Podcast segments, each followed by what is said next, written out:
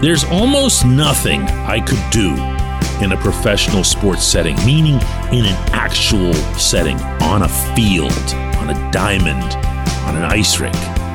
But I'm pretty confident I could produce zero points in 23 NHL games. Good morning to you. Good Wednesday morning. I'm Dan Kovacevic of DK Pittsburgh Sports. This is Daily Shot of Penguins. It comes your way bright and early every weekday.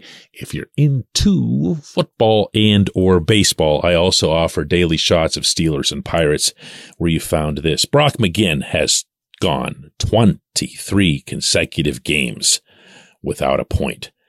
That's close to impossible. It's not impossible, there have been enforcers, you know, the tough guys. This is old school stuff.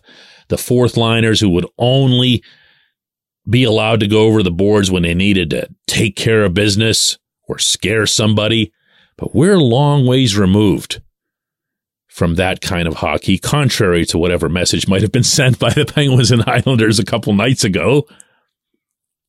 And it's now, uh, it's unthinkable. You could bring up someone from the Wheeling Nailers Anyone at all wouldn't have to be anywhere near their best guy, could be their worst guy.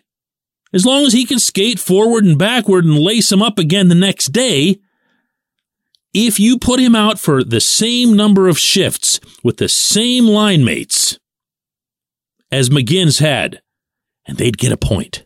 I can promise you they'd get at least a point. It might be a puck that goes off of you know, his rear end to his line mate and then his line mate passes it across and it just finds its way into the net and he, yeah, I got my first NHL point, but he'd have one. He'd have one. This is beyond belief that this is allowed to continue. But it is. And you know what? I'd bet everything I own that for the Penguins' next game tomorrow night, here in Pittsburgh against the Oilers, you're going to see a third line of Jeff Carter between Brock McGinn and Kasperi Kapanen, and it'll be like nothing else happened. And when a reporter asks how that line did, then Mike Sullivan's going to snap the way he did at our reporter Taylor Haas the other night, as if it's, you know, her fault that Sullivan is deploying the worst line in hockey, not an opinion, statistically backed, the worst line in hockey. And when a similar question is put forth to Ron Hextall, that one time every two months that he decides it's okay to talk to reporters, you're going to get something about how those guys are just trying to work through something. They're just trying to work through it. Here's the truth. You want to hear the truth? This is based on every observational capability I have, as well as a lot of conversations in and around the team, including when they're on the road and there's more access than the norm. They don't want to scratch Carter. They feel like Carter is a big piece of their room, a big piece of their leadership. And guess what? On both of those counts, they're completely correct. But the idea of playing him because of that, when your team already has erratic behavior, meaning as a collective, what's the value of that leadership? What exactly is it leading to? And to boot, to take that further, and to continue playing Kapanen, who, I'm sorry, these are experienced hockey men. They have to know what it is that they're watching with this player. This isn't some uh, hidden jewel waiting to be untarnished or something. He just, he just doesn't have it. He just doesn't have a sense for the game. Why? I'd have no idea. I watched his dad play. Sami Kapanen had all kinds of hockey sense. The son doesn't. I don't know why, but I do know that it's accurate. And then there's McGinn, which, which might represent the strangest case of them all because he offers you nothing. Nothing. He'll pop a few goals early in a season. And you know what? Early this season, you can go and rewind the tape on this very program. I reminded everyone that this is what he does. And he has everyone thinking, hey, this is a pretty productive bottom six guy. And then he falls off a cliff. He's done it since he's been in Pittsburgh. He did it all through his time in Carolina. It's about time everyone, including people who are critical of these players, stops defending Hextall in this process. And here's what I mean when I say that. Because people will rip Hextall. How could he uh, do this? How could he get these guys? How could he overpay in particular? Actually, he overpaid all three of them. But when I say defending him, it's because they'll come up with excuses for him. Oh, he can't make any moves. What do you want him to do? You can't trade them. Nobody would take them. You can't bring up guys from the minor leagues because you're you know, crunched up against the salary cap. And even if that's totally Hextall's fault, he can't do anything about it. So you just got to try to get the best you can out. No, no, no, no, no, no, no, no, no, no. Here, here, here. I'm going to solve this for you in less than a minute. You ready? A. Put McGinn on waivers. B. Put Kapanen on waivers. C. Send Carter up to the press box to watch the games with us. Next, no team claims McGinn or Kapanen because no team out there is that dumb. That's your best case scenario. Now you get not only this year's cap hit off the books, you get the full cap hit off the books. And the same goes for Kapanen, and it's for two years, not just this one. Wow, go make this happen like not yesterday, like three months ago. This is fantastic, but no one will. No one will claim them. So what happens is they go to the minor leagues and a prorated share off a certain percentage of their overall cap hit comes off of the cap. It creates space. It's not the full amount, but in McGinn's case, it would be a prorated $1.1 million. Um, why hasn't this happened yet again? Anyone? Hello? Hello? You could bring up Valtteri Puustinen. And you could bring up Alex Nylander. You could make trades. You could go and look for a different backup goaltender. You could do a lot of different things. If you did this with both of these players, why? Why hasn't it happened yet? The answer to that question answers everything else about this team this season. When we come back, J1Q.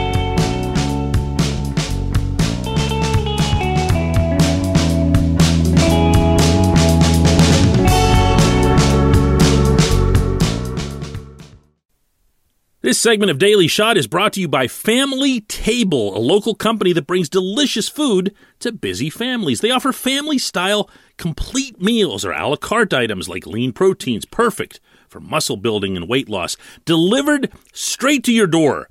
These meals need nothing more than to be reheated, no prep, no mess. If you're not local, gift cards are also available for your Pittsburgh based family and friends. Go to familytable.com and use the code DK20 for 20% off and free delivery on your first order.